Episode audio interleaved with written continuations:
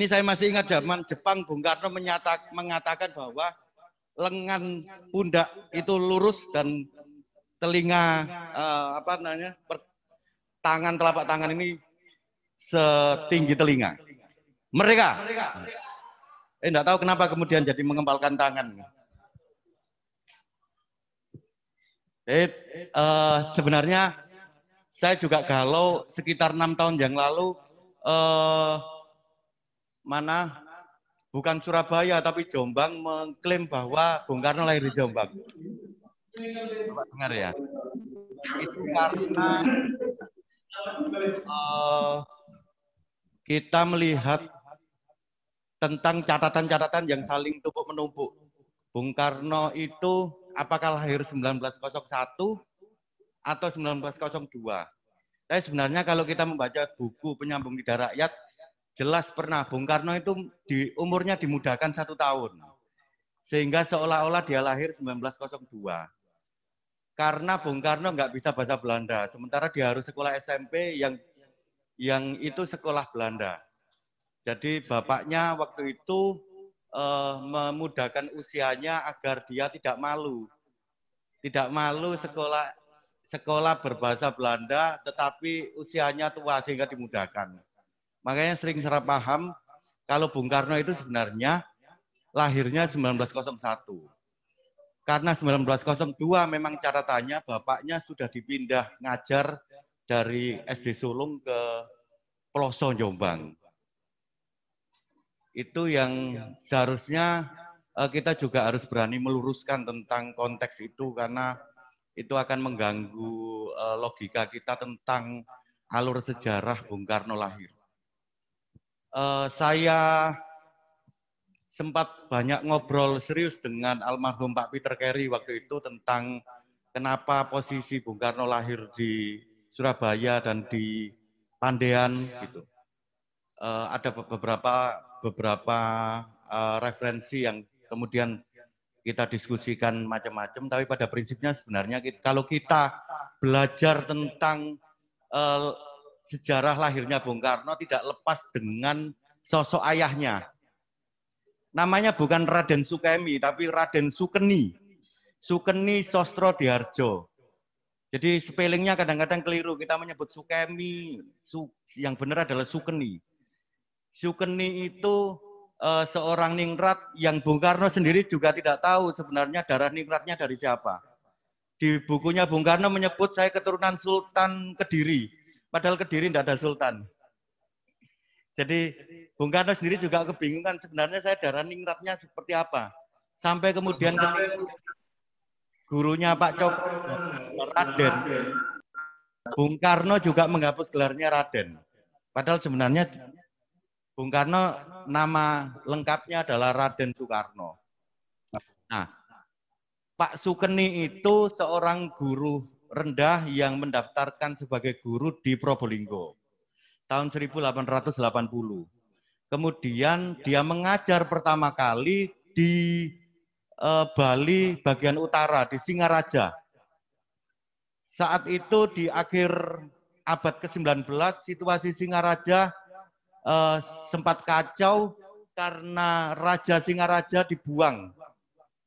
Dibuang sama Belanda karena kalah perang. Nah, Raja Singaraja terakhir yang dibuang itu adalah Pak D-nya ibunya Bung Karno. Raja Singaraja terakhir itu Pak D-nya ibunya Bung Karno. Nah, waktu itu bapaknya Bung Karno ngajar di sekolah Ongkoluru namanya. Jadi sekolah waktu itu SD itu hanya sampai kelas 2 untuk untuk kaum pribumi. Nah, di Singaraja itu kemudian dia juga menjadi asisten Profesor Van de Tuk, makamnya di makam penilai. Van de Tuk itu peletak dasar bahasa-bahasa Indonesia. Jadi bahasa Indonesia itu yang meletakkan dasar bukan orang Indonesia tetapi orang Belanda. Namanya Profesor Van de Tuk. Tahun 1880 kemudian dia mengajar di sana. Uh, waktu itu, ini bapaknya Bung Karno ya, kenal sama ibunya Bung Karno, calon ibunya Bung Karno. Eh sering ketemu. Kalau Bung Karno menggambarkan di, di bukunya itu sangat sangat romantis gitu. Jadi pertama ketemu saling menyapa, pertama ketemu saling menyapa, terus kemudian pada pada satu saat kemudian bapaknya Bung Karno melamar ibunya Bung Karno. Seorang e, ningrat yang dilamar oleh seorang ningrat yang tidak tahu keturunannya siapa, yang penting Raden gitu.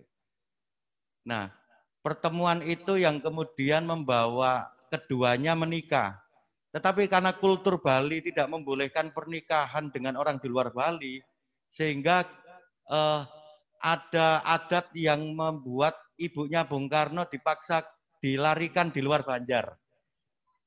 Jadi bapaknya Bung Karno sama ibunya Bung Karno itu pernah satu malam dia ditarik ke luar Banjar di rumah seorang dokter yang dokter itu kemudian datang ke rumahnya eh, mbahnya Bung Karno untuk mengatakan bahwa anak sampean ini anak sampean ini sudah nikah gitu.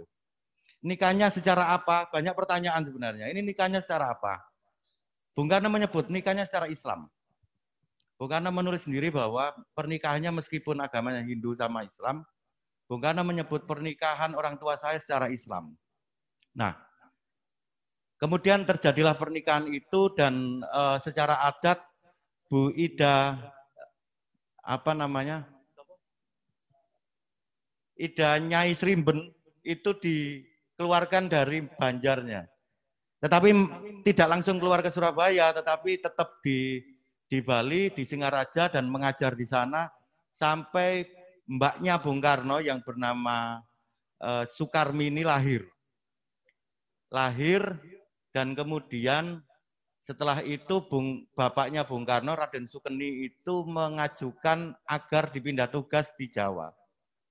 Tidak dijelaskan pertimbangannya apa, kemudian dipindahlah kemudian di Surabaya. Nah ini, nah ini yang kemudian menjadi yang menjadi titik balik sebuah kehidupan dari seorang uh, guru yang ada di perantauan ke Surabaya mengajar di SD Solong di SD Solong itu di belakangnya kantor gubernur.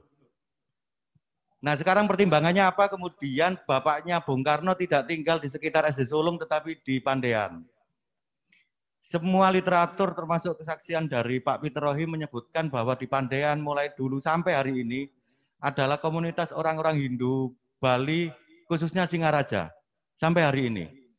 Jadi kalau di penilai sekarang kita sering akhirnya tetap bisa melihat hotel-hotel itu ya ada hotel Bari, hotel Singaraja, transportasi bis itu larinya ke ya larinya ke daerah Bali gitu. Travel-travel semuanya ke Bali, rutenya ke Bali. Makanan babi guling itu juga di situ gitu. Karena itu adalah komunitas Bali, Singaraja.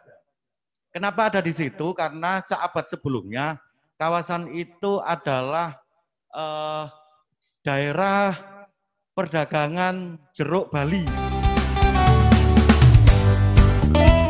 Jangan lupa subscribe, like, komen, dan nyalakan lonceng notifikasinya ya.